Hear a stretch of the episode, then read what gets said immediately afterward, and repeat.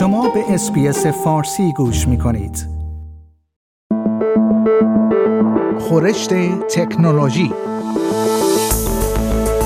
خورشت تکنولوژی یک پادکست هفتگی به زبان فارسی از رادیو SBS فارسی است.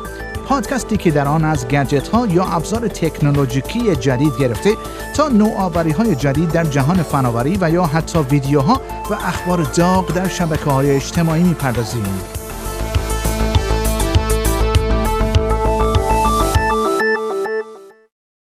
شرکت تسلا از خودروی برقی جدید خود که یک وانت با نام Cybertruck است رونمایی کرده است. پیش از رونمایی از این خودرو این شرکت اعلام کرده بود که بدنه و شیشه های این خودرو در برابر ضربه مقاوم هستند و هیچ آسیبی نمی بینند. اما روز پنجشنبه هفته گذشته در مراسم رونمایی از این خودرو هنگامی که گوی های فلزی به سمت شیشه های خودرو پرتاب شدند این شیشه ها شکستند همین امر باعث شد تا ارزش سهام شرکت تسلا 6 و یک دهم درصد کاهش پیدا کند. طراحی این خودرو نیز بسیار جنجالی بوده است و بسیاری از کاربران شبکه های اجتماعی آن را به خودروهای فیلم های علمی تخیلی و یا اکشن دهه 1980 میلادی تشبیه کردند. با این وجود ایلان ماسک رئیس این شرکت روز شنبه اعلام کرد که حدود 150 هزار سفارش برای خرید این وانت برقی ثبت شده است. این میزان بالای سفارش در حالی صورت گرفته است که این شرکت هنوز هیچ تبلیغی را در مورد این محصول جدیدش منتشر نکرده است. هنوز تاریخ دقیق عرضه این خودروی جدید اعلام نشده است ولی برخی کارشناسان معتقدند عرضه این خودرو زودتر از اواخر سال 2021 امکان پذیر نخواهد بود. این خودرو طراحی صنعتی دارد و بدنیان از نوعی فولاد ضد زنگ ساخته شده است که بر اثر ضربه دیدن آسیب نمی بیند و دچار فرو رفتگی نمی شود. این خودرو شتاب بالایی دارد و سرعت آن فقط در حدود 3 ثانیه از صفر به 100 کیلومتر در ساعت می رسد. بازار وانت یک بازار مهم برای تسلا محسوب می شود چرا که این شرکت در زمینه طراحی و ساخت باتری های خود پیشرفت های جدیدی داشته است که به این شرکت این امکان را می دهد تا وانت هایی تولید کند که می توانند بار سنگین تری را برای مسافتی طولانی تر حمل کنند.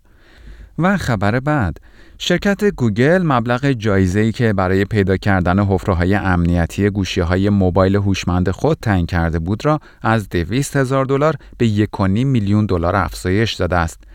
این جایزه بزرگ جدید به افرادی پرداخت خواهد شد که بتوانند ایرادهای تراشه امنیتی Titan M که در گوشی‌های هوشمند گوگل مورد استفاده قرار گرفته است را پیدا کنند. این شرکت اعلام کرده است از سال 2015 بیش از 4 میلیون دلار به محققان امنیتی جایزه پرداخت کرده است. شرکت های دیگر از جمله اپل، فیسبوک و سامسونگ نیز جوایزی برای محققانی که بتوانند مشکلات امنیتی آنها را پیدا کنند تعیین می کنند.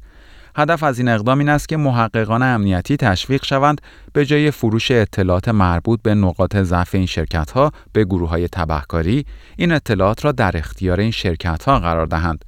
تراشه امنیتی Titan M در گوشی های پیکسل مورد استفاده قرار گرفته است و طوری طراحی شده است تا انسجام سیستم عامل این گوشی ها و اطلاعات بیومتریک مربوط به کاربران را حفظ کند.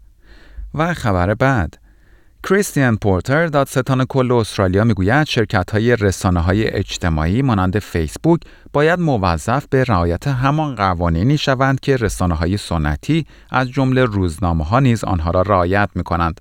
آقای پورتر هفته گذشته در بیانیه اعلام کرد زمین بازی بین سکوهای دیجیتال و رسانه های معمولی کاملا نابرابر است. این اظهارات آقای پورتر می تواند عواقبی جدی برای شرکت های مانند فیسبوک و توییتر داشته باشد که میلیون ها کاربر استرالیایی دارند. آقای پورتر گفت این موضوعی است که باید به طور فوری با آن پرداخته شود و نیاز به اصلاح دارد. قوانین مربوط به افترا و بدگویی یا به اصطلاح دیفیمیشن به افراد و شرکت های استرالیایی اجازه می دهد تا در برابر افرادی که در مورد آنها مطالب توهینآمیز منتشر می کنند اقامه دعوا کنند. آقای پورتر می‌گوید هر گونه تغییر در قوانین باید متناسب با حجم انبوه مطالب منتشر شده در فضای آنلاین باشد. وی می‌گوید حجم مطالبی که از طریق فیسبوک و توییتر منتشر می شود بسیار بیشتر از یک روزنامه عادی است و به همین دلیل این رسانه های اجتماعی نیز باید از استانداردهای مربوط به رسانه های معمولی پیروی کنند. دادستان کل استرالیا اعلام کرده است برخورد با شرکت های آنلاین تحت قانون مربوط به بدگویی و افترا بسیار پیچیده است و انجام اصلاحات لازم در این خصوص به چندین ماه زمان نیاز خواهد داشت. و خبر پایانی برنامه خورشت تکنولوژی این هفته سازمان عفو بین الملل در گزارشی جدید اعلام کرده است که الگوی تجاری جمعآوری داده ها توسط فیسبوک و گوگل حقوق بشر را در سراسر جهان در معرض تهدید قرار داده است. این سازمان اعلام کرده است ارائه خدمات آنلاین رایگان به افراد با هدف استفاده از داده های آنها و تولید تبلیغات پولساز باعث می شود تا آزادی بیان و عقیده به طور جدی در معرض تهدید قرار گیرد.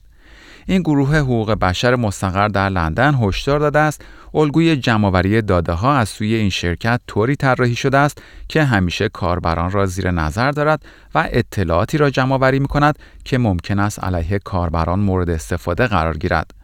عفو بین الملل اعلام کرده است این دو شرکت قول دنیای اینترنت سیطره نسبتا کاملی را بر فضای آنلاینی که مردم از طریق آن با هم ارتباط دارند ایجاد کردند. کومی نایدو دبیر کل عفو بین الملل می‌گوید این قولهای اینترنتی کنترل موزیانه ای را روی زندگی دیجیتال افراد کسب کردند که حریم خصوصی افراد را در معرض تهدید قرار می دهد و این یکی از چالش های حقوق بشر است. خانم نایدو می‌گوید گوگل و فیسبوک بر زندگی ما تسلط دارند و قدرت بینظیری در دنیای دیجیتال کسب کردند و از طریق داده های شخصی میلیاردها کاربر در سراسر جهان درآمد کسب می کنند. این گزارش از دولتها خواسته است تا سیاست هایی را به اجرا بگذارند تا اطمینان حاصل شود استفاده از خدمات آنلاین باعث نقض حریم خصوصی افراد نمی شود. عفو بین در گزارش خود اعلام کرده است دولتها موظف هستند تا از مردم در برابر موارد نقض حقوق بشر توسط شرکت ها محافظت کنند.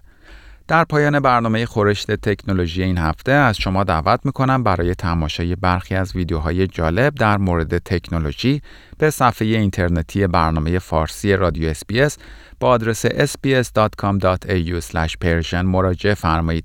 شما همچنین می توانید پادکست های خورشت تکنولوژی را دانلود کنید و در هر زمانی که خواستید آنها را بشنوید. آیا می خواهید به مطالب بیشتری مانند این گزارش گوش کنید؟ به ما از طریق Apple Podcast، Google Podcast، Spotify یا هر جای دیگری که پادکست های خود را از آن می گیرید گوش کنید.